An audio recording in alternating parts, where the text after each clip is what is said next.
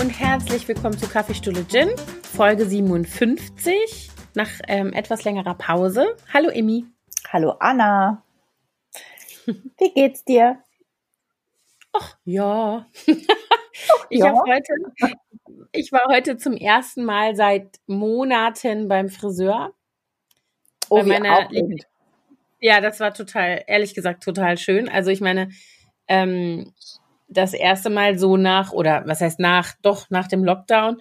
Ähm, und ich fand das einfach so, also ich fühle mich natürlich jetzt auch wieder viel besser äh, mit gefärbtem Ansatz, getöntem Ansatz. Ähm, aber einfach so, und das ist auch natürlich so ein Stückchen Normalität gewesen, ne? So, ich gehe heute zum Friseur. Es war einfach irgendwie, ich muss ehrlich sagen, das hat jetzt mir nicht so bewusst gefehlt, dass ich gesagt habe, so, ah, ich muss unbedingt zum Friseur gehen, sonst bin ich unglücklich. Aber als ich dann da war, fand ich es sehr schön. Naja, ich war auch, ich war noch gar nicht wieder. Ich habe mir jetzt tatsächlich zweimal den Ansatz selbst gefärbt. Und es ging auch so ganz gut, dass ich dann gedacht habe, warum soll ich so viel Geld ausgeben beim Friseur, wenn ich es mir für neun Euro selber machen kann. Aber äh, Thorsten, der war gestern auch zum ersten Mal nach drei Monaten beim Friseur. Es war auch wirklich bitter nötig. Der hatte so eine richtige Matte. Mhm. Und ähm, der sagte, er war total angespannt und war froh, als er da wieder raus war, weil ihm das irgendwie alles gar nicht so richtig geheuer war, da so in diesem Friseursalon zu sitzen mit diesem Menschen so nah an sich dran. Also ich fand das, ich habe mir das vorher auch überlegt und habe gedacht, hm, es ist eigentlich wirklich eine gute Idee, sozusagen das so zu machen. Aber ich fand das dann, die haben das also die, wo ich da mal hingehe, die hat, konnten dann haben schon so eine Atmosphäre kreiert, in der man das Gefühl hatte, die sind sich sehr bewusst darüber, was sie da machen und ähm, wie sie es machen jetzt sozusagen, äh, um äh, die größtmögliche Vorsicht na, äh, also walten zu lassen. Und ähm, es waren auch nur, also da sind bestimmt sechs Plätze und es waren drei besetzt. Es hat sich an einer Stelle so ein bisschen überschnitten, weil eine saß die ganze Zeit, die kriegte Strähnchen. Die haben sie dann auf, also weil es darf ja sonst eigentlich auch keiner jetzt mehr da mit drin warten, die haben sie dann da aufs Wartesofa gesetzt. Und dann kam eine vierte rein, die dann ähm, irgendwie schon, also es hat sich dann mal so ganz kurz ein bisschen überschnitten, aber dann ging auch schon eine. Also es war so ein, mhm. aber ich fand das ganz okay und ich muss sagen, so mit Mundschutz und ähm, fand ich okay. Also ich war, äh, ich hatte mir vorher auch so Gedanken gemacht, wie ich mich dann da so fühle, aber ich fand es fand es gut. Und ich war da, äh, da ist direkt daneben so ein kleines Café und meine große Tochter war mit, die kriegte nämlich dann auch die Haare geschnitten und die hat zuerst draußen gesessen und Kaffee getrunken und dann ich, als ich dann fertig war. Und ähm, nee, das war ganz schön. Also da bin ich, da war ich ganz froh. Ja, also ich wäre da, glaube ich, auch relativ entspannt. Ich meine, ich bin ja sowieso ständig auch in irgendwelchen Besprechungen mit anderen Menschen in einem Raum. Aber Thorsten, der war ja jetzt wirklich sehr isoliert die letzten Monate. Der war ja ganz lange in Brandenburg, da in, in mhm. auf, auf dem Land. Und da hat er natürlich außer mit uns nicht mit anderen Menschen in einem Raum gesessen. Und ich, wahrscheinlich ist deswegen die Gewöhnung bei ihm einfach noch nicht die, Wieder, die Wiedereingewöhnung noch nicht. Ja, also ich kann, aber ehrlich, ich kann das ehrlich gesagt unheimlich gut nachvollziehen, auch ohne dass ich so krass äh, isoliert gewesen wäre wie jetzt dein Mann. Aber mh, mm, ich muss schon sagen, dass ich sehr, wie soll ich mal sagen, empfindlich geworden bin, was äh, so diese Nähe zu anderen Menschen angeht. Nicht, dass mir das jetzt unangenehm ist, das wäre zu viel gesagt. Aber ich finde, im Moment ist es äh, so eine Phase, in der man sich nicht so sicher ist, wie sozusagen dein jeweiliges Gegenüber jetzt eigentlich mit der Situation umgeht. Ja, hast du, mhm. sitzt du mit jemandem gegenüber, der davon überzeugt ist, dass das Virus tatsächlich da ist und gefährlich ist und dass er deshalb eine Maske trägt und sich an alle Abstands- und Hygieneregeln hält, weil er das versteht? Oder triffst du auf jemanden, der eine Maske äh, eigentlich nur, wenn überhaupt, aufsetzt, äh, wenn er muss, also sprich in den öffentlichen Verkehrsmitteln und beim Einkaufen und ansonsten ähm, aber der Meinung ist, dass das alles Quatsch ist und so weiter? Und das bestimmt ja dann doch unser Handeln und unsere Interaktionen mit anderen Menschen. Weil wenn ich der Meinung bin, dass das alles nur Bullshit ist und blödes Getue, dann sind mir ja Abstandsregeln und Handhygiene oder was auch sonst immer noch egal. Und ja. ähm, also, das finde ich tatsächlich so ein bisschen. Ich erlebe da, ja, ich erlebe da eine sehr große Ignoranz. Also ich, ich bin ja, ähm, habe ja dieses große Bauprojekt in Marzahn Und die sind, die tun alle so, als wäre wär das schon vorbei. Also ich habe da bisher mhm. auch nicht an diesen großen Baubesprechungen teilgenommen, sondern bin dann immer extra erst als die Baubesprechung vorbei war, erst dazu gestoßen und habe dann mich mit Einzelnen zusammengesetzt in den separaten Raum. Und jetzt haben die mir aber diese Woche gesagt, ich müsste ab nächster Woche dabei sein bei den Baubesprechungen, weil doch immer sehr viele Fragen aufkommen, die eigentlich nur ich beantworten kann. Und da muss ich sagen, finde ich jetzt nicht so geil, ne? Also die, die haben dann schon immer die Fenster auf, aber da hat keiner, auch nur ein, kein einziger einen Mundschutz. Und die Abstandsregeln können da auch nicht eingehalten werden. Und dann sitzen da zehn Leute, manchmal sogar noch mehr, in so einem Container. Auch, Gott. Also wirklich krass. Und dann war ich, kam ich jetzt auf die Baustelle, dann kam dann der Bauleiter und gab dem äh, Parkettleger, der da schon wartete, die Hand zur Begrüßung. Und dem Kunden. Und da habe ich gesagt, sag mal, was, er sagt, hä? So, ich möchte Ihnen nicht die Hand geben. Wie, was machen Sie denn? Wieso geben Sie denn die Hand? Und dann sagte der, ja, wieso? Corona ist doch jetzt vorbei. Und wir waschen uns doch, wir waschen uns doch auch ständig die Hände. Das ist doch albern. Ich so, also ich habe echt gedacht, es darf nicht wahr sein. Also ich muss sagen, dass ich das gerade, also bisher ähm, eher anders erlebt habe. Also auch, wir haben ja auch eine Baustelle, die ist natürlich kein Vergleich, weil die sehr klein ist. Also weil es halt, und es ist jetzt ja auch fast fertig sozusagen. Da sind ja jetzt immer nur noch so die einzelnen Gewerke zugange. Aber ich habe mich zum Beispiel am Wochenende da mit einem Möbeltischler getroffen, mit einem Gärtner getroffen, also hintereinander. Und ähm, dann der Sanitärtyp kam nochmal und so weiter. Und die, also die tragen nicht alle Mundschutz, aber die halten die Abstandsregeln ein. Also der gut, mit dem Gärtner war das sowieso kein Problem, weil ich mit dem draußen stand und besprochen habe, ne, wie das da jetzt irgendwie werden soll. Aber eben der Möbeltischler auf jeden Fall auch. Und ich habe natürlich dann die Fenster aufgemacht und so. Aber ähm, da hatte ich irgendwie eher das Gefühl, die sind alle ähm, da sehr, äh, äh, gehen da sehr bewusst mit um äh, obwohl die ja da oben auf dem DAS so gut wie keine Fälle hatten. Ne? Also es kann nicht daran liegen, dass die da alle jetzt so schlimme Erfahrungen mitgemacht hätten. Ja. Da gab es ja so gut wie. Ich also glaube, ich nicht, aber das sind auch alles, ich muss sagen, die, bei denen ich diese Ignoranz beobachte, das sind alles ältere Leute. Also dieser mhm. Typ, der ist auch so Mitte 60 oder so, äh, jetzt mit der gesagt hat, Corona ist doch vorbei. Und auch die Jungs da auf der Baustelle, das sind halt immer die, die ganzen Vorarbeiter, Chefs von den Gewerken und so, die sind alle schon ein bisschen älter. Also alle so über 60, würde ich sagen. Viele von denen. Mhm. Und die tun wirklich so, als wäre das, äh, wären wir durch mit dem Thema jetzt. Aber ich meine, das kann doch nicht der, also das verstehe ich tatsächlich einfach hart. auch nicht. Also zumal, wenn du dann solche Sachen hörst wie Ausbruch nach einem Gottesdienst in der Nähe von Frankfurt, Ausbruch nach einem Familienfest in, in äh, Dingsburg, NRW irgendwo, weiß ich auch nicht mehr. Ja, oder, nach, oder in diesem Restaurant da in der Nähe genau, von Lea. Genau. Und das muss ich dir sagen, das ist tatsächlich so, äh, da wirst du mich nicht sehen im nächsten Jahr wahrscheinlich. Ich werde in keine Restaurants gehen wenn ich nicht draußen sitzen kann. Ja. Also draußen mit genügend Abstand, fein. Aber ansonsten also gar keinen gestern, Fall. Ja, ich bin, wir sind jetzt auch wieder essen gegangen, aber haben auch immer draußen gesessen und äh, gestern, ich glaube, die dürfen jetzt auch wieder länger aufmachen, die Restaurants, ne? Weil, weil äh, ich hatte gestern den Eindruck, dass hier die Läden irgendwie länger aufhaben als sonst. Ja, okay. Keine Ahnung, ja. Jedenfalls kam aber der Wirt gestern dann um, um 22 Uhr raus und sagte dann so, wir müssen jetzt hier draußen zumachen, Sie können sich aber gerne noch reinsetzen. Wir hatten noch Dessert mhm. auf dem Tisch stehen. Und dann habe ich, äh, war ich erst so ein bisschen, mm, und dann meinte er, ich mache euch auch einen Tisch am Fenster und wir machen die Fenster auf. Also die hat so bodentiefe Fenster nach drauf. Mhm. Und dann fand ich das auch okay. Wir saßen auch in so einer Nische.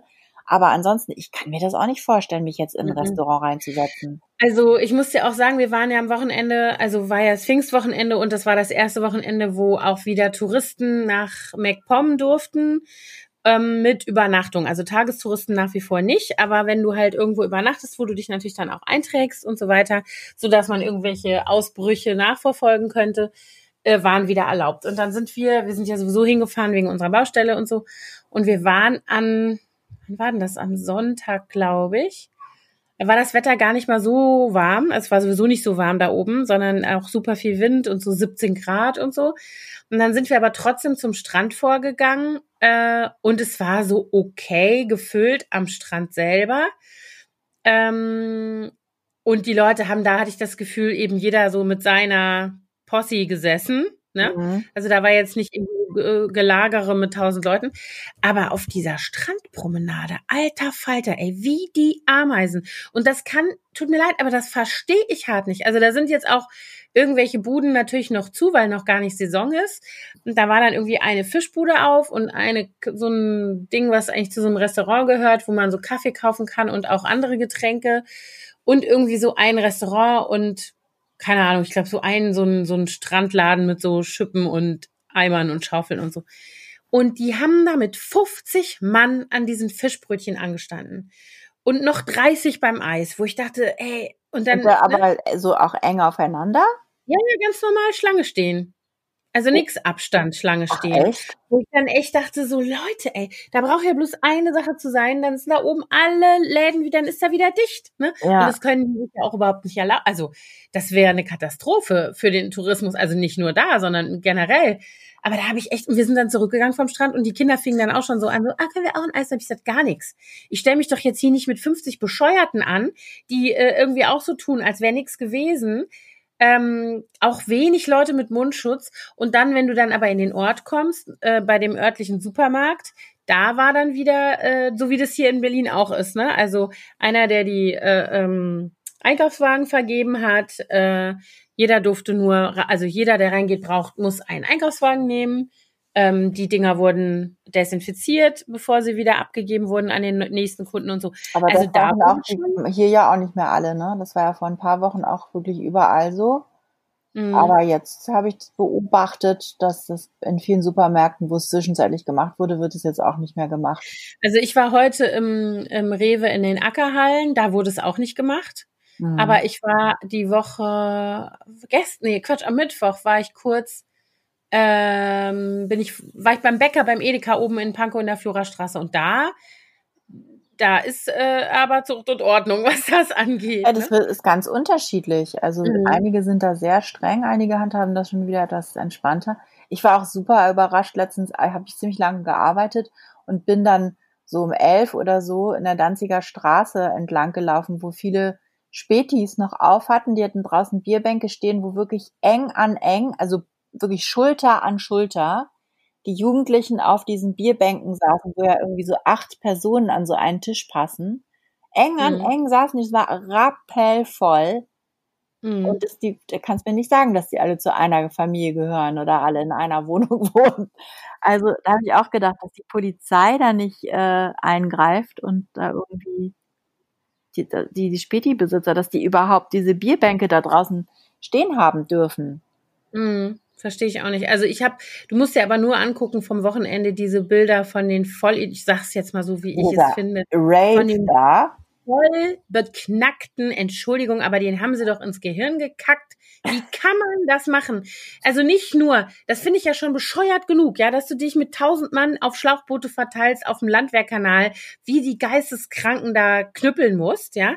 Aber dann halten auch noch Schilder hoch, wo drauf steht, I can't breathe und fahren auch noch am, äh, äh, am Krankenhaus vorbei, wo die Corona-Patienten beatmet werden. Ganz im Ernst, also da tut mir das leid, da ist also auch unfassbar, unfassbar.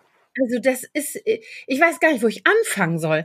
Das ist Fremdschämen und auch wirklich so, dass ich da hingucke und denke, was für Menschen sind das um Himmels Willen? Also nicht nur, ich nehme keine Rücksicht auf andere, ich ähm, äh, halte mich an keine Gebote, die im Moment irgendwie vielleicht wichtig sind für alle, sondern ich mache nur, was ich will, wonach mir irgendwie gerade äh, ist, ja, also so dieses. Äh, ja, das sind, äh, aber das sind die ganzen sehr jungen Hedonisten, die, also das ist einfach die Partygemeinschaft, die völlig ausgehungert ist, weil die Clubs seit Monaten zu haben. Also ich hatte das irgendwie äh, meiner Großen erzählt, die ja ist ja gerade nicht hier, die ist ja in Hamburg.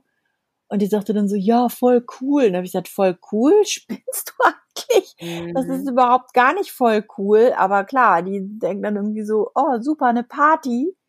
Ich weiß gar mhm. nicht, ob die da überhaupt drüber nachgedacht haben. Die haben dann einfach nur gedacht, wieso, wir sind ja dann draußen.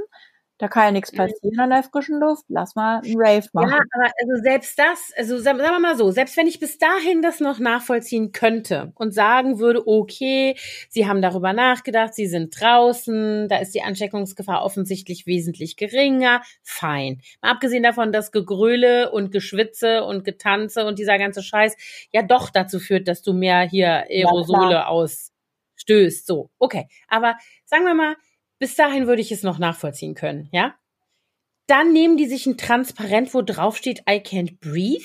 Ja, das ist ein bisschen. die Worte, die letzten Worte eines sterbenden, äh, äh, ja, Man of Color, der von einem Polizisten getötet worden, ermordet worden ist.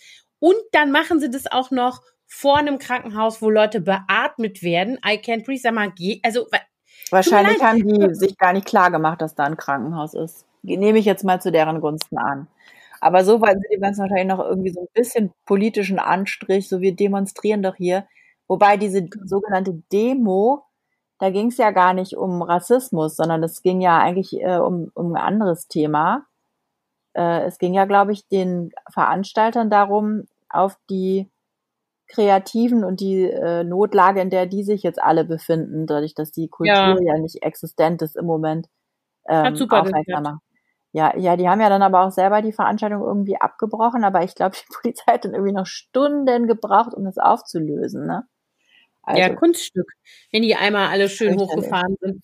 Ja.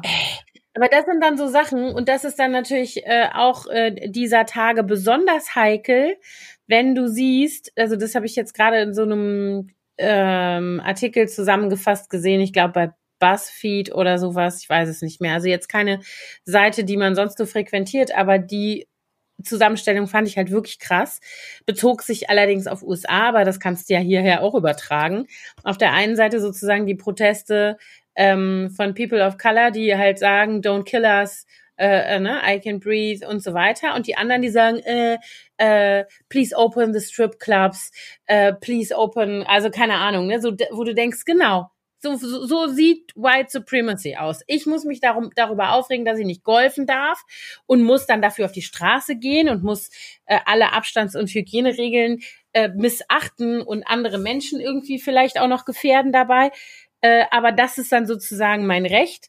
Und ähm, das ist dann auf der gleichen äh, Protestebene sozusagen wie jemand, der sagt, please just don't shoot my son or my mhm. brother or my father or ey, sag mal, und das sind einfach so Sachen, wo ich mir denke, Mann, ey, man kann Ja, vor allen Dingen, wenn du dir die, die ähm, Resonanz, also beziehungsweise die Antwort des Staates auf die beiden mhm. Demos mhm. anguckst, ja, ja, ja? Genau.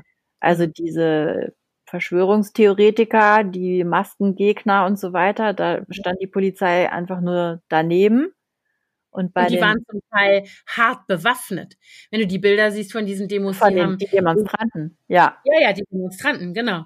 Und die und, äh, anderen, äh, die, die rassistischen, äh, äh, die Antirassismus-Demos, da wird dann gleich draufgehauen mit Gummi geschossen und Schlimmerem. Also ja, vor allem, wie die auch gegen die Presse da vorgehen. Ich, ich bin sowieso diese Woche echt, ich mag eigentlich gar nicht mehr gucken, was da jetzt als nächstes passiert. Und dieser Riesenarsch im Weißen Haus, ja, der so dann schön immer noch alles anfeuert und Öl ins Feuer gießt und mhm. ständig gegen die Verfassung verstößt mit seinen Anordnungen. Ey. Ja, aber ich sag dir, was der wird als nächstes, äh, wird er rechtfertigen, dass er dann die Notstandsgesetze ausruft und dann kann er machen, was er will. Und dann wirst du mal sehen, was mit der Wahl passiert. Im, ist ja nicht mehr lang. Also weißt du, so, wo ich mir denke, da, also da kannst du zugucken, was, wo es da hinläuft. Und es ist so schlimm. Ich bin da wirklich, äh, und dann tun wir hier immer so, als wäre das gar nicht unser Thema. Dabei ist es hier auch ein Thema. Nur sind wir in der in Anführungsstrichen glückliche La glücklichen Lage, dass wir so ein bisschen andere Waffengesetze haben und nicht jeder Vollidiot mit Nacktnarre rumrennt. Also jedenfalls habe ich Videos gesehen, ähm, in denen weiße Demonstranten da Scheiben eingeschlagen haben von irgendwelchen Fenstern, Schaufenstern. Und, und gestern habe ich, das hatte ich auch geteilt in meiner Insta-Story, da habe ich so eine ganz flammende Rede von einer schwarzen Frau, ähm, ich weiß nicht in welcher Stadt das war, gehört, die die Demonstranten, die da irgendwie Bushaltestellen und äh, angezündet haben und irgendwelche Ladestation, wo man seine Handys äh, chargen kann in irgendeinem so ärmeren Stadtteil. Die hat dann diese Demonstranten zusammengebrüllt und gesagt, es, warum macht ihr das hier? Es gibt Leute, die sind mhm. angewiesen mhm. auf diese Zapfsäulen, die Obdachlosen laden hier ihre Handys. Es gibt Familien, die haben ihr ganzes Leben dafür gespart, dass sie hier diesen Kosmetiksalon eröffnen können. Und mhm. ihr macht hier alles kaputt. Das, was ist denn das für eine Scheiße? Geht doch, geht doch äh, nach Washington oder geht doch in die Reichenviertel und randaliert da. Aber ihr müsst jetzt hier nicht unser, unsere Existenzgrundlage mhm. zerstören. Mhm. Was hat das jetzt dann noch mit Demonstrieren gegen Rassismus zu tun? War, ich weiß nicht, ob du es gesehen hast. Es war sehr ich gesehen, ja. ergreifend, fand ich. Mhm. Aber da standen die Jungs dann auch alle drumrum und haben zugehört, die, äh, die wirklich weißen Demonstranten. Naja, mhm. also jedenfalls, das brodelt und kocht da ja so dramatisch und ich bin wirklich gespannt, wie das weitergeht was für ein Ende das nimmt. Irgendwas pimmelt, pink, pimmelt, bimmelt bei dir im Hintergrund. Ich kann dich beruhigen. Es pimmelt hier nichts. Ich wusste nicht, ob ich ping oder bimmeln sagen sollte. Ja, sehr schön. Ich hab's ausgemacht. Ja, stimmt. Rum, rumgepimmel hatten wir auch schon lange nicht mehr als hm. Thema. Ne? Im Moment halten sich alle relativ zurück in meinen Bau, beziehungsweise ich bin ja nicht auf den Baubesprechungen anwesend gewesen. Ab nächster Woche gibt es dann wieder solche Nachrichten. Ja, dann musst du dir da aber die Leute noch mal ein bisschen erziehen mit dem Maskenkram. Also wirklich. Ja, also ich weiß auch nicht. Ich glaube, aber es bringt mir ja auch nichts, wenn die alle keine Maske tragen, dann muss ich ja auch keine aufsetzen. Ich oder? Ich weiß es nicht. Also ich glaube schon, dass das einen Unterschied macht. Also selbst wenn es nur ein bisschen ist, weil der Punkt ist ja wohl, soweit ich das verstanden habe, ist ja die Frage, ob du erkrankst oder nicht, beziehungsweise auch wie schwer du erkrankst, hängt mit der mit der Viruslast zusammen, die du abkriegst. Und ähm, ich glaube mhm. schon, dass wenn du Spucke abfängst, ein bisschen wenigstens, dann kommen wahrscheinlich immer noch Viren durch, aber vielleicht nicht so viele. Also weißt du, was ich meine? Du kannst mit so einem Mundschutz wahrscheinlich ja. nicht verhindern, dass du dich infizierst. Du kannst aber wahrscheinlich sehr wohl ähm, Einfluss darauf nehmen, äh, was für eine Virenlast du dann sozusagen verarbeiten musst. Insofern, ich würde den aufsetzen. Ja. Und auch wenn es nur dazu ist, dass man den anderen auch nochmal sagt, ey Leute, it's not over. Hier ist immer noch eine Pandemie. Ja, ja, also ja, ja, ich, genau. ich habe mir schon überlegt, ich werde mich direkt neben das Fenster setzen und das Fenster aufmachen und dann einen Mundschutz tragen und hoffen, dass, dass die Leute mhm. sich von mir fernhalten. Oh, okay. Naja. Aber das ist zum Beispiel ja, auch so was, wo ich noch drüber nachdenke, äh, zwischendurch immer, wo ich mir denke, wie soll das denn werden, wenn jetzt, wenn dann Herbst und Winter wieder kommen und man eben nicht mehr alles Mögliche an Social Life draußen abhalten kann. Äh, und zum Beispiel auch, also zum ja. Beispiel meine Kinder, die sind ja jetzt tageweise wieder in der Schule und die erzählen halt, dass permanent das Fenster auf ist und die also Durchzug machen und so, was ja total gut ist. Aber was wollen die denn machen, wenn es draußen minus, weiß ich was sind? Ähm, dann wird das ja gar nicht mehr gehen. Es mhm. muss ja auch gar nicht minus sein. Es ist ja vorher dann auch schon kalt. Zu kalt. Und dann ja, frage ich mich immer, wie geht das dann? Oder wenn es draußen in Strömen regnet und äh, stürmt, dann kannst du auch nicht die Fenster mhm. immer auflassen. Ich fände es eigentlich gut, wenn die sagen würden, wir machen uns jetzt alle gar keinen Stress. Wir lassen es jetzt einfach mhm. mal so ein bisschen weiterlaufen und dann machen die Kinder alle ein Schuljahr länger. Das fände ich eigentlich Ich fände das auch nicht schlecht, aber ich habe schon von Leuten gehört, also gerade ältere Schüler, die und Berufsschüler und so, die gesagt haben, dann mache ich nicht mehr, das mache ich nicht, dann höre ich auf mit Schule und Nein, so. Nein, man müsste das dann natürlich, also ich würde jetzt die Oberstufenschüler da rausnehmen ja, oder die, die jetzt mhm. irgendwie kurz vor einem Abschluss stehen. Aber die, mhm. äh, die kleineren, also ich fände, ich wäre ja sowieso für 13 Jahre Schule. Ich finde ja zwölf Jahre viel mhm. zu kurz. Ich sehe das ja ich jetzt gerade bei meiner Großen, dass die, die hätte gut noch ein Jahr zur Schule gehen können. Die ist ja mit 17 fertig gewesen. Das ist ja eigentlich wirklich blutjung. Und ähm, ja. deswegen, ich fände das gar nicht schlimm, wenn, wenn Mia einfach noch ein Jahr hinten dran hängen würde. Mhm. Drehen die alle in Ja, aber ich, ich, sehe das gerade äh, wieder sehr und das ent, es enttäuscht mich auch so ein bisschen. Ich sehe gerade äh, wieder, wie so ähm, uns als Gesellschaft nichts Besseres einfällt in einer Situation, in der wir die Möglichkeit hätten, ähm, mal Dinge ganz anders anzufassen und mal grundsätzlich Sachen zu hinterfragen. Jetzt ist der Moment, wo man sagen könnte, okay, wir sehen jetzt, was nicht gut funktioniert. Lass uns was anders machen. Lass uns jetzt mal alle äh, äh, Kräfte sammeln und, und wirklich was bewegen und wirklich mal ähm, auch mal an die heiligen Kühe gehen. Und da denke ich jetzt ans Bildungssystem. Aber es wird wieder nicht gemacht. Es wird wieder nur von allen und dann, das sind nicht nur die, das ist nicht nur die Politik oder äh, äh, die Schulen oder so Leute, die im System sozusagen verankert sind, die nicht wollen, dass sich was ändert, sondern du siehst ja auch, wie konditioniert wir alle sind und auch viele Eltern, auch von kleinen Kindern und so, ähm, wo es nicht schnell genug gehen kann, als das bloß wieder alles ist wie vorher.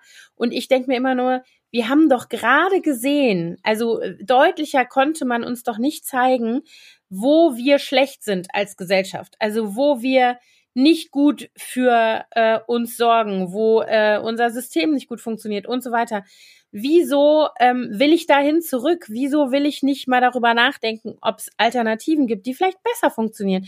Ob man nicht mal jetzt in der Situation, in der sowieso nicht in Anführungsstrichen die alte Normalität geht, ja, mal äh, Dinge ausprobiert und sich mal die Zeit nimmt zu sagen, okay, dann hauen wir jetzt mal wirklich ein digitales Konzept raus und zwar für alle, nicht nur für die, die sich sowieso schon mhm. einen Laptop leisten können, ne?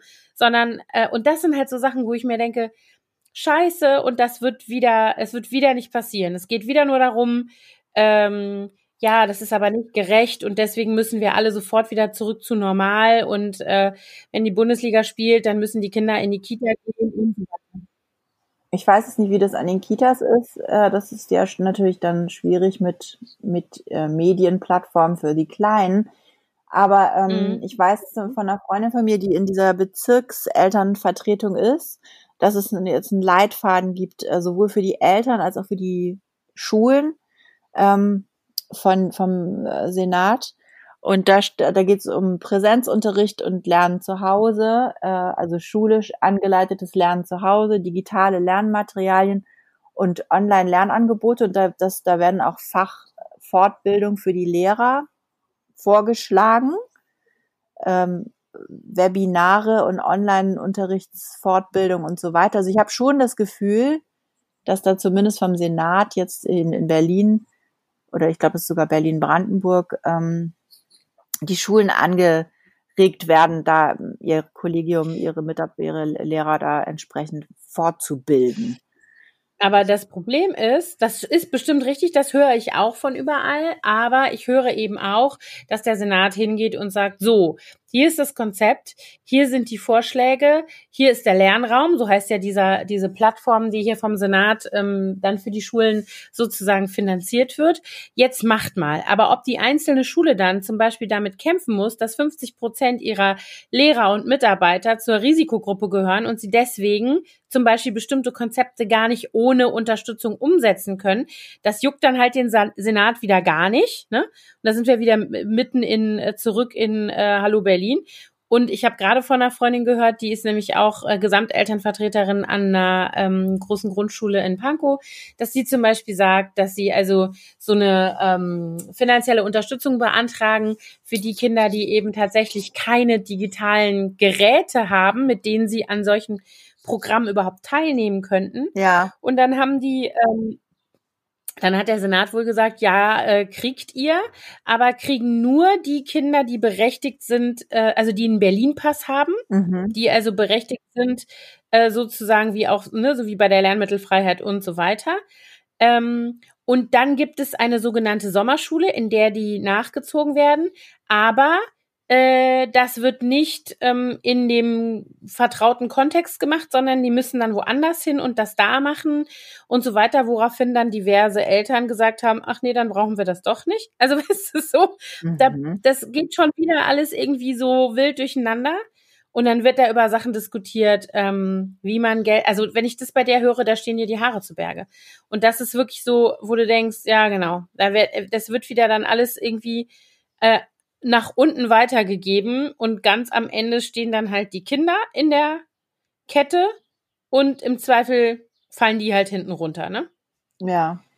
Ja, also das ist, also bei uns an der Schule, ich glaube, das hatte ich auch schon mal erzählt, da haben die ja dann auch äh, unter den Eltern oder unter den Schülern und Familien gefragt, ob es irgendwo ungenutzte Laptops gibt.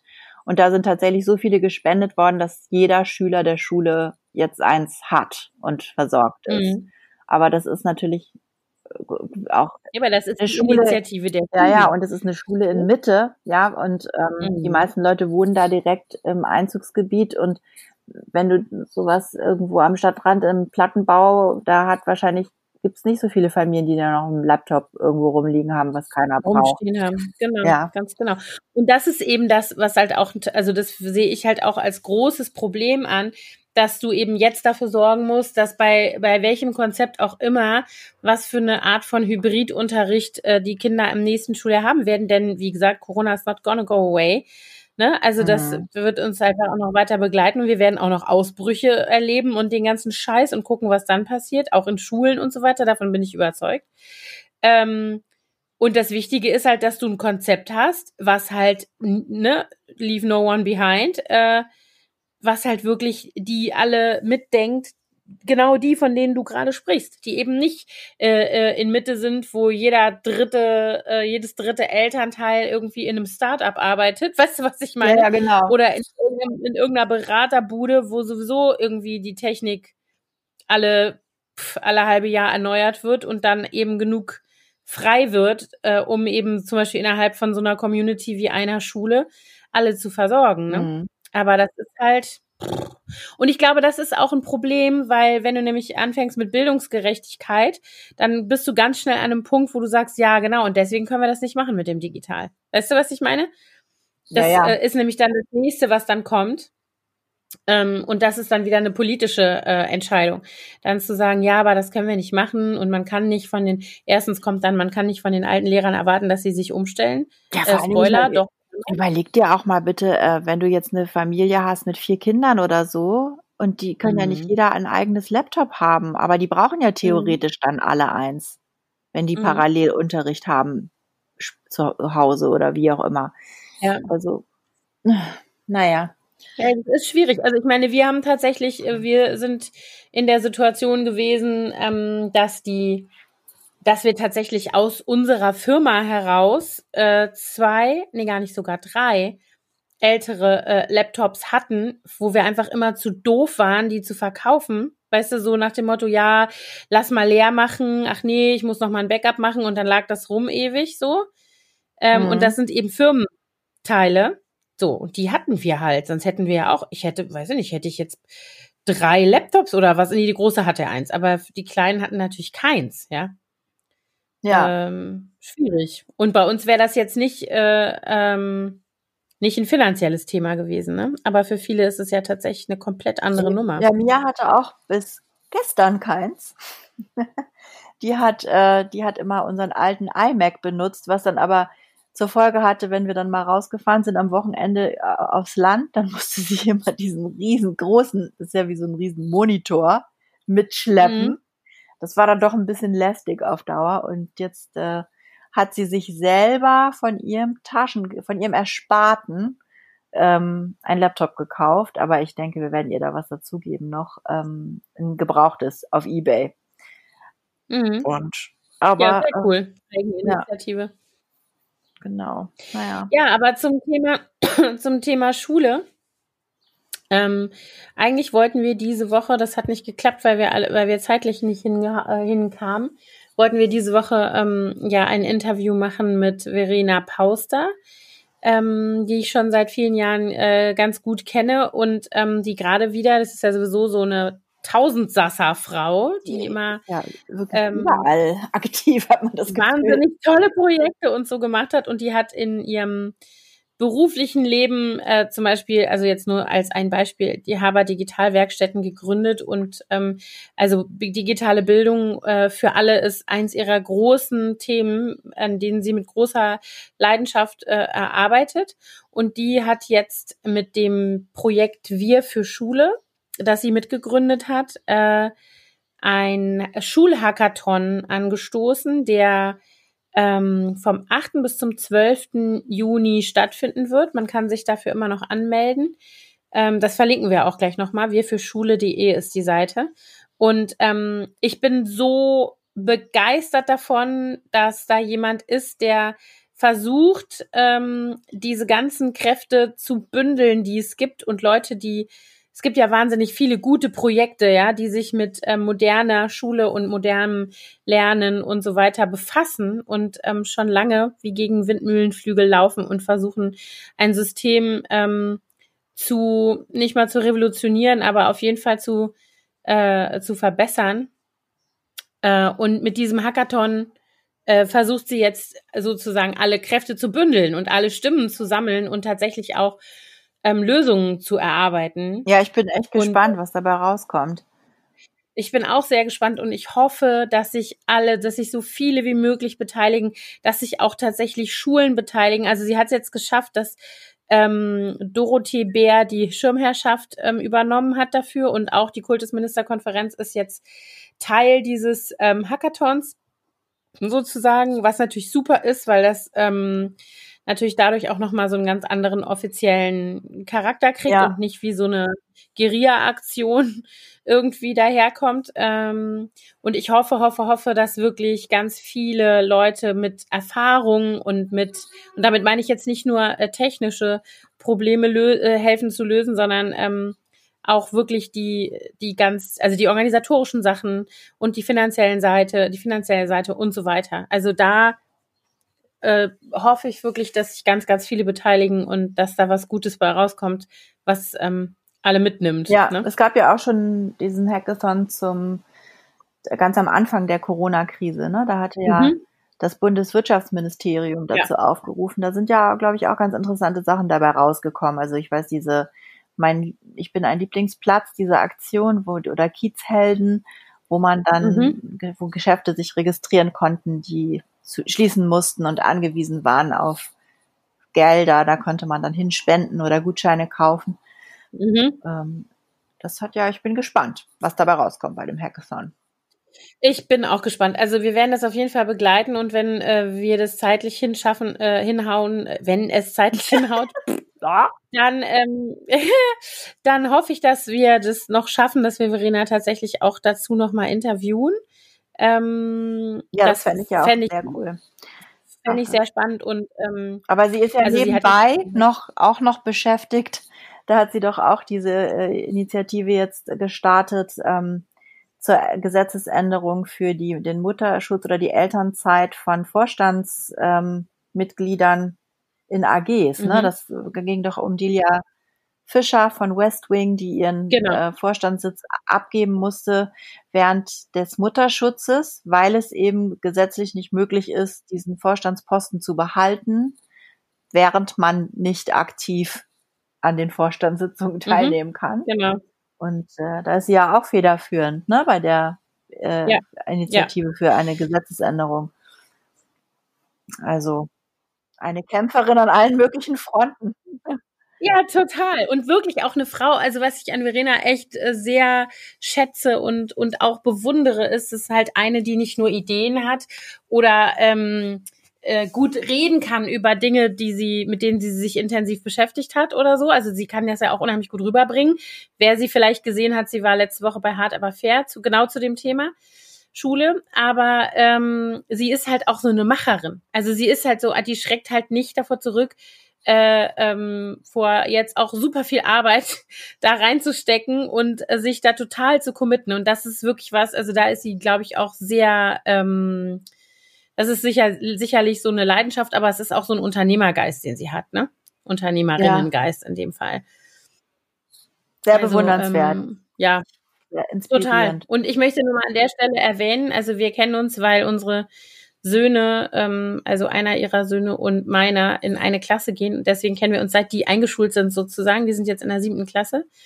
Ähm, und ich habe wirklich schon so viel von den Dingen, die sie angesprochen hat oder von denen sie, mit denen sie sich so beschäftigt hat, Themen, äh, wahr werden sehen und gesehen, wie sie sich da einbringt und wie sie das schafft, eben so auch Leute zu, äh, zu begeistern und sich da total ähm, zu engagieren, dass ich sehr viel Hoffnung habe, dass es mit diesem Hackathon auch ähm, so sein wird und dass äh, das dann hoffentlich dazu führt, dass da gute Ideen bei rauskommen, die auch tatsächlich dann angefasst werden und nicht auch nur irgendwo werden. als schöne Idee rumliegen, ne? So. Ja, auf also jeden Fall ist klar, dass in dem Bereich noch ganz viel passieren muss. Ähm, ja. Also ich, ich würde ja auch wünschen, dass sich Deutschland da vielleicht auch noch mal orientiert an anderen Ländern. Also ich weiß zum Beispiel, ja. wir haben ja lange im Silicon Valley gewohnt, da gibt's natürlich schon, also da ist zum Beispiel hat jedes Kind ein Tablet schon ganz lange in, in vielen Schulen. Da haben die einfach einen mhm. festen mhm. Satz Tablets, die, die Klassensätze. Das ist natürlich jetzt auch schwierig, weil die Kinder die nicht mit nach Hause nehmen können, sondern die wurden dann also mhm. von den Klassen rumgereicht. Das kannst du natürlich als mhm. auch nicht machen. Aber die haben auf jeden Fall schon, schon vor Jahren, also wir sind ja jetzt auch schon wieder elf Jahre in Deutschland und vor elf Jahren damals noch mhm. früher haben die ja schon digital in der Schule gearbeitet. Das war ja hier dann noch völlig äh, noch gar nicht angedacht. Aber durch die Nähe zu Google und so haben die natürlich da ein bisschen mehr Initiative gehabt, auch in der Elternschaft, weil viele internationale Eltern natürlich zu irgendwelchen Start-ups gekommen sind nach in mhm. Silicon mhm. Valley und das dann auch immer gefördert haben. Aber Berlin ist ja eigentlich ja. auch gerade so ein bisschen auf dem Weg dahin. Ja, also man würde sich wünschen, dass das jetzt mal irgendwie äh, ein bisschen Fahrt aufnimmt.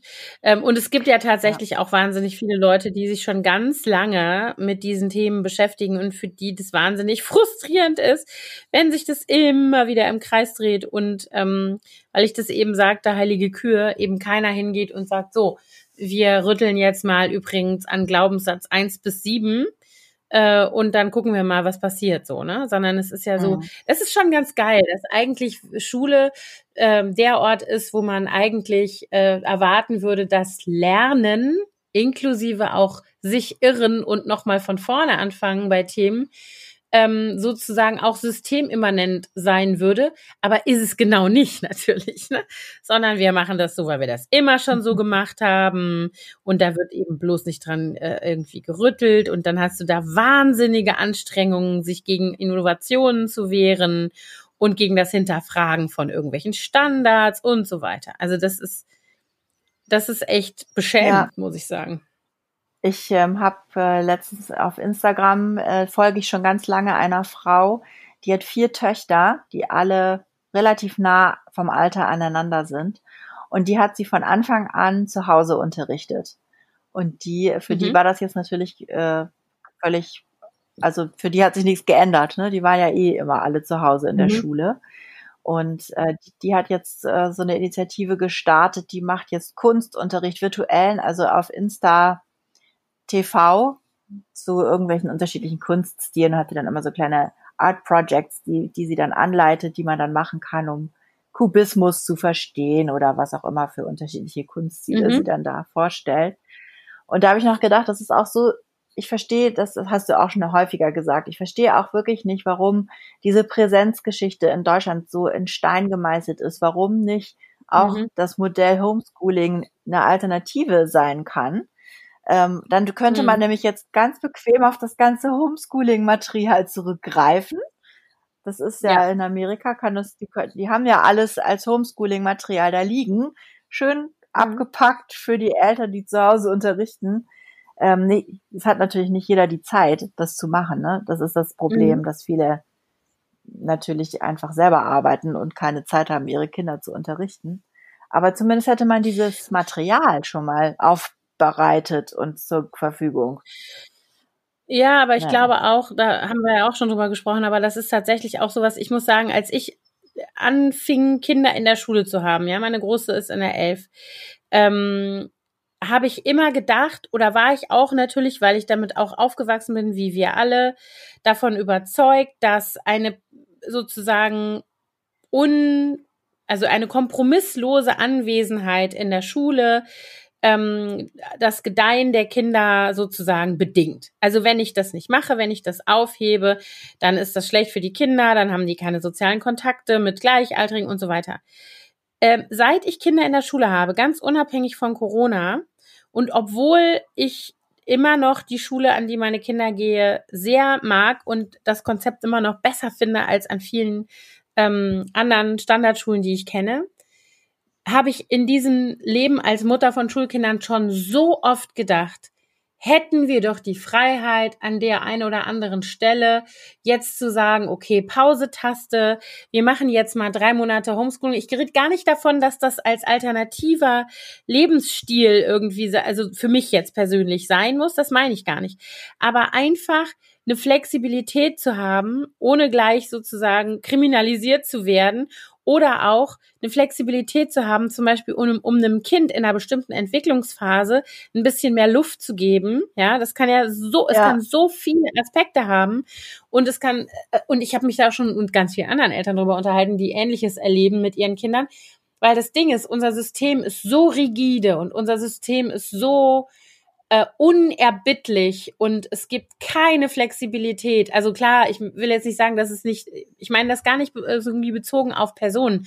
Es gibt wahnsinnig tolle Lehrer, die ganz toll, einen ganz tollen Job machen und ähm, ähm, und auch ihre Schüler einzeln sehr unterstützen und die Kinder auch sehen und so. Das will ich alles gar nicht sagen. Aber das System für sich lässt es nicht zu, dass zum Beispiel ein Kind mit einem komplizierten Beinbruch, was wochenlang oder monatelang Unterricht verpasst, weil es sich operieren lassen muss, einen Fernunterricht bekommt, damit es das Jahr nicht verliert. Es gibt diese Möglichkeit nicht. Es gibt nicht ja. die Möglichkeit, ein Kind zurückzustellen, zum Beispiel vor der Einschulung, ohne dass du dich auf die Hinterbeine stellst und mit Klagen drohst und das Kind zu zig Ärzten, Amtsärzten schleifst und untersuchen lässt und irgendwelche hanebüchenden Argumentationen findest, damit es zurückgestellt werden kann. Ja, es gibt nicht die Möglichkeit, ein Kind, was keine Ahnung, ein Mobbing-Opfer ist oder Gewalterfahrungen gemacht hat in der Schule oder weiß der Geier was, pausieren zu lassen und, und zum Beispiel zu Hause zu unterrichten oder irgendwie aus der Ferne, ohne dass es das Jahr verliert. Das sind alles solche Dinge, ähm, die kann man sich gar nicht vorstellen, wenn man ein Kind einschult unbedingt, ja. Aber im Laufe der Jahre begegnen sie einem in der einen oder anderen Form immer wieder. Und ich kann nur sagen, an dieser Stelle ist das deutsche Bildungssystem sowas von beschissen. ich muss es jetzt auch nochmal so sagen. Ähm, und wenn dann so eine Situation kommt, wo es plötzlich alle betrifft, wie jetzt bei Corona, dann sieht man erstmal in der ganzen Breite und in der ganzen Wucht, wie beschissen es ist, ja. Dass also eben diese ganzen Möglichkeiten nicht bestehen und dass es, dass daran festgehalten wird zum Selbstzweck. Und das ist einfach sowas, wo ich mir denke, äh, da müssten wir einfach mal wirklich nach rechts und links gucken und aufhören, uns an diesen Status quo zu klammern, ähm, warum? Ja, also und ich meine nicht, ja. dass man Präsenzunterricht auflösen soll. Ne? Das, es muss den geben und das sollte auch das Modell Schule sein mit Gleichaltrigen und so weiter. Gar keine Frage. Man muss ja auch äh, zum Thema No Child Left Behind sicherstellen, dass alle Kinder regelmäßig gesehen werden und sichergestellt mhm. wird, dass die eben auch äh, das haben und bekommen, was sie brauchen und dass sie eben nicht irgendwo zu Hause sitzen und gar keinen Input kriegen. Das ist schon wichtig, klar. Aber ähm, ich finde auch, es muss auf jeden Fall Alternativen geben.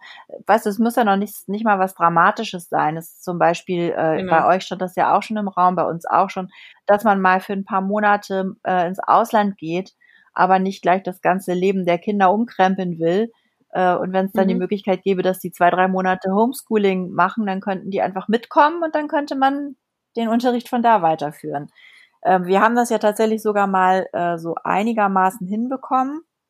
Das war ja ähm, aber dann auch nur, weil wir das über die Sommerferien gemacht haben und hatten dann am, am, äh, am Ende des Schuljahres sozusagen fünf Wochen die Kinder beurlauben lassen. Das, da hatten wir Glück, dass unsere Schulen das mitgemacht haben und den Kindern Aufgaben mitgegeben haben, die wir dann mhm. einreichen mhm. mussten aus den USA.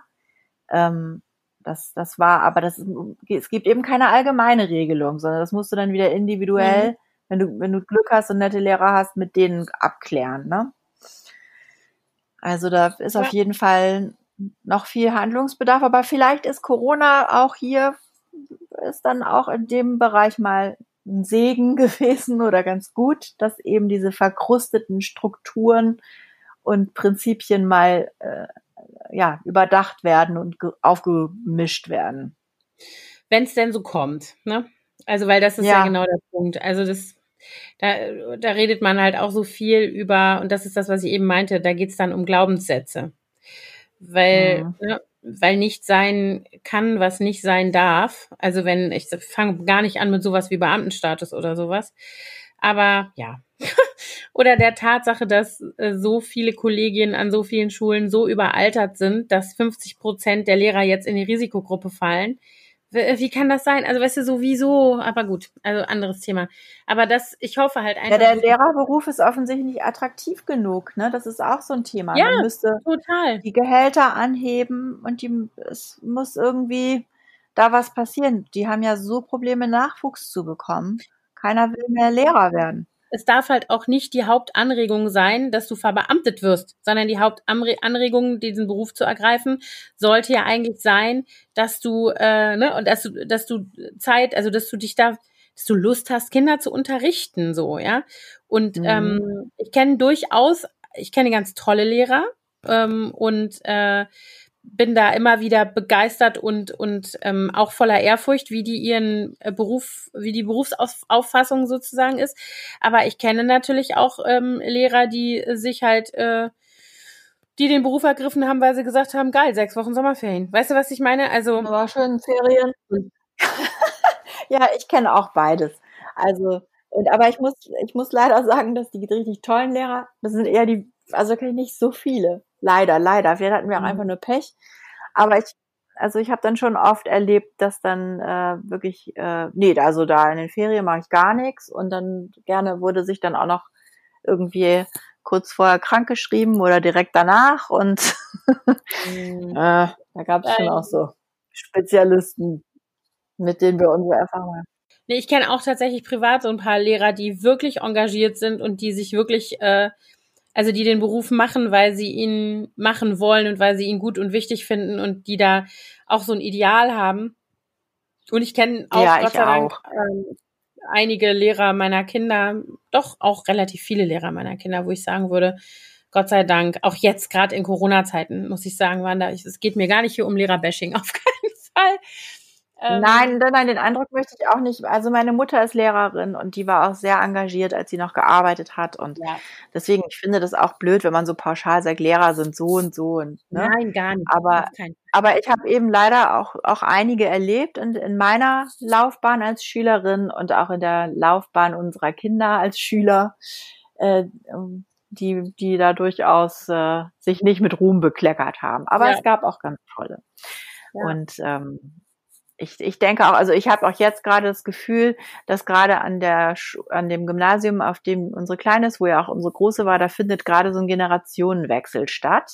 Und da mhm. kommen jetzt unheimlich viele sehr junge Lehrer nach, die auch, ähm, die, die auch irgendwie, die bringen so ein bisschen frischen Wind in die Bude. Die sind auch mit den Kindern ganz anders. Die sind auf einer anderen Ebene. Die haben nicht mhm. so dieses hierarchische Denken mhm. und brauchen nicht so dieses Machtding so stark, sondern die sind eher auf so einer ja schon fast kollegialen Ebene mit den Kindern so, ne? So mhm. nicht freundschaftlich, aber so auf Augenhöhe. Mhm. Und ähm, das finde ich gerade auch in der Teenagerzeit so wichtig, weil das, ich glaube, es ist auch sonst sehr schwierig, an die ranzukommen, an die Kinder. Die machen sonst irgendwann zu, wenn die das Gefühl haben, wir werden hier eh so, sowieso immer nur unterdrückt und die, die verstehen gar nicht, was eigentlich unsere Nöte und Sorgen sind hier. Mhm. Ja. ja. Na gut. Da ist jedenfalls, äh, ich bin gespannt. Ich bin wirklich sehr gespannt, was diese Krise bewirkt in dem Bereich. Ja, in so vielen Bereichen, aber das ist jetzt tatsächlich auch so was, wo wir beide natürlich mit unseren schulpflichtigen Kindern voll mit drin sind. Ja. Und, ähm, ja, ich habe vorhin mit, mit einer Bekannten telefoniert, die äh, hat eine Tochter, die jetzt eingeschult wird dieses Jahr. Die natürlich auch, also ich bin so froh, dass meine Kinder beide dieses Jahr nicht irgend so ein kritisches, wichtiges Jahr hatten. Die hat natürlich jetzt auch den Abschied von, von der Kita verpasst. Ne? Sonst machen die da ja auch immer einen großen Festakt mhm. mit ne, Abschiedspicknick und was weiß ich nicht alles mhm. und Abschiedsreise nochmal. Das ist natürlich alles ins Wasser gefallen. Ja. Und, und eigentlich werden ja die Kita-Kinder dann auch immer schon ein bisschen eingewöhnt in der Grundschule, dass sie dann schon mal dahin gehen, äh, probehalber in den Hort und ihre neuen Jül-Klassenkameraden kennenlernen und so das es wird jetzt ja alles nicht gehen, ne? Das ist, mhm. ist so traurig. Ich weil also das oder auch die ganzen Abiturienten, die keine Abschieds, keine Abi-Bälle und Abi-Fahrten mhm. und so weiter machen konnten dieses Jahr. Das ist echt total, so leid. Ja, das ist auch schade. Also bei der Kleinen ist bei uns tatsächlich jetzt auch so ein bisschen so ein äh, schmerzlicher Faktor. Die ist in der fünften Klasse und bei uns an der Schule ist es so, dass die Fünftklässler jedes Jahr ein ähm, Theaterstück, also eigentlich Musical, einüben. Und das wird tatsächlich das ganze Jahr ähm, von der Dramalehrerin mit denen vorbereitet. Und äh, dann kommt das immer zum Ende des Schuljahres zur Aufführung und ähm, wird dann in der Schule aufgeführt. Und es ist wirklich jedes Mal super toll. Und das fällt jetzt flach und es wird auch nicht nachgeholt werden können, sondern weil nächstes Jahr sind dann ja die anderen Fünftklässler dran. Die machen jetzt gerade solche Videos, wo sie ähm, ihre Rollen nochmal so ein bisschen, sollten sie so kleine Monologe schreiben und sich verkleiden und sich dann filmen. Und das wird dann auch nochmal irgendwie ähm, auf der Homepage oder sowas gezeigt, dass die Eltern das dann sehen können.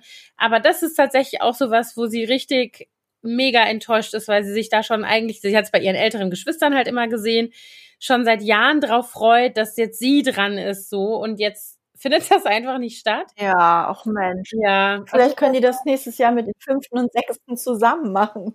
Ja, auf jeden Fall werden wir das jetzt mit diesem Hackathon, ähm, auf den ich mich sehr freue, äh, im Auge behalten, wie das weitergeht mit dem Thema Schule ähm, und hoffen, dass also positive Veränderungen über Corona hinaus vielleicht uns erhalten bleiben. Und wir werden auf jeden Fall davon berichten und hoffen, dass ähm, Verena uns tatsächlich auch noch für ein Interview zur Verfügung steht. Eigentlich ist das der Plan. Ähm, ansonsten werden wir auf jeden Fall äh, jetzt in den Shownotes nochmal verlinken, wir für Schule und ähm, die Links, über die wir eben gesprochen haben. Ähm, ja, Emi, sag noch was. Ich wünsche allen eine schöne Woche. Und ich würde, ich, mich würde sehr freuen, wenn nochmal so ein bisschen Feedback auch käme, vielleicht auf unserer Instagram-Seite, was so eure Erfahrungen sind mit der Schule oder Ideen oder Input. Das fände ich ganz spannend, wenn da noch ein bisschen mehr Austausch stattfinden würde. Und ja, wenn ihr Ideen habt, könnt ihr euch natürlich auch gerne an dem Hackathon beteiligen. Und äh, ansonsten bleibt alle gesund, bitte. Genau, passt auf euch auf. Also tschüss. Tschüss.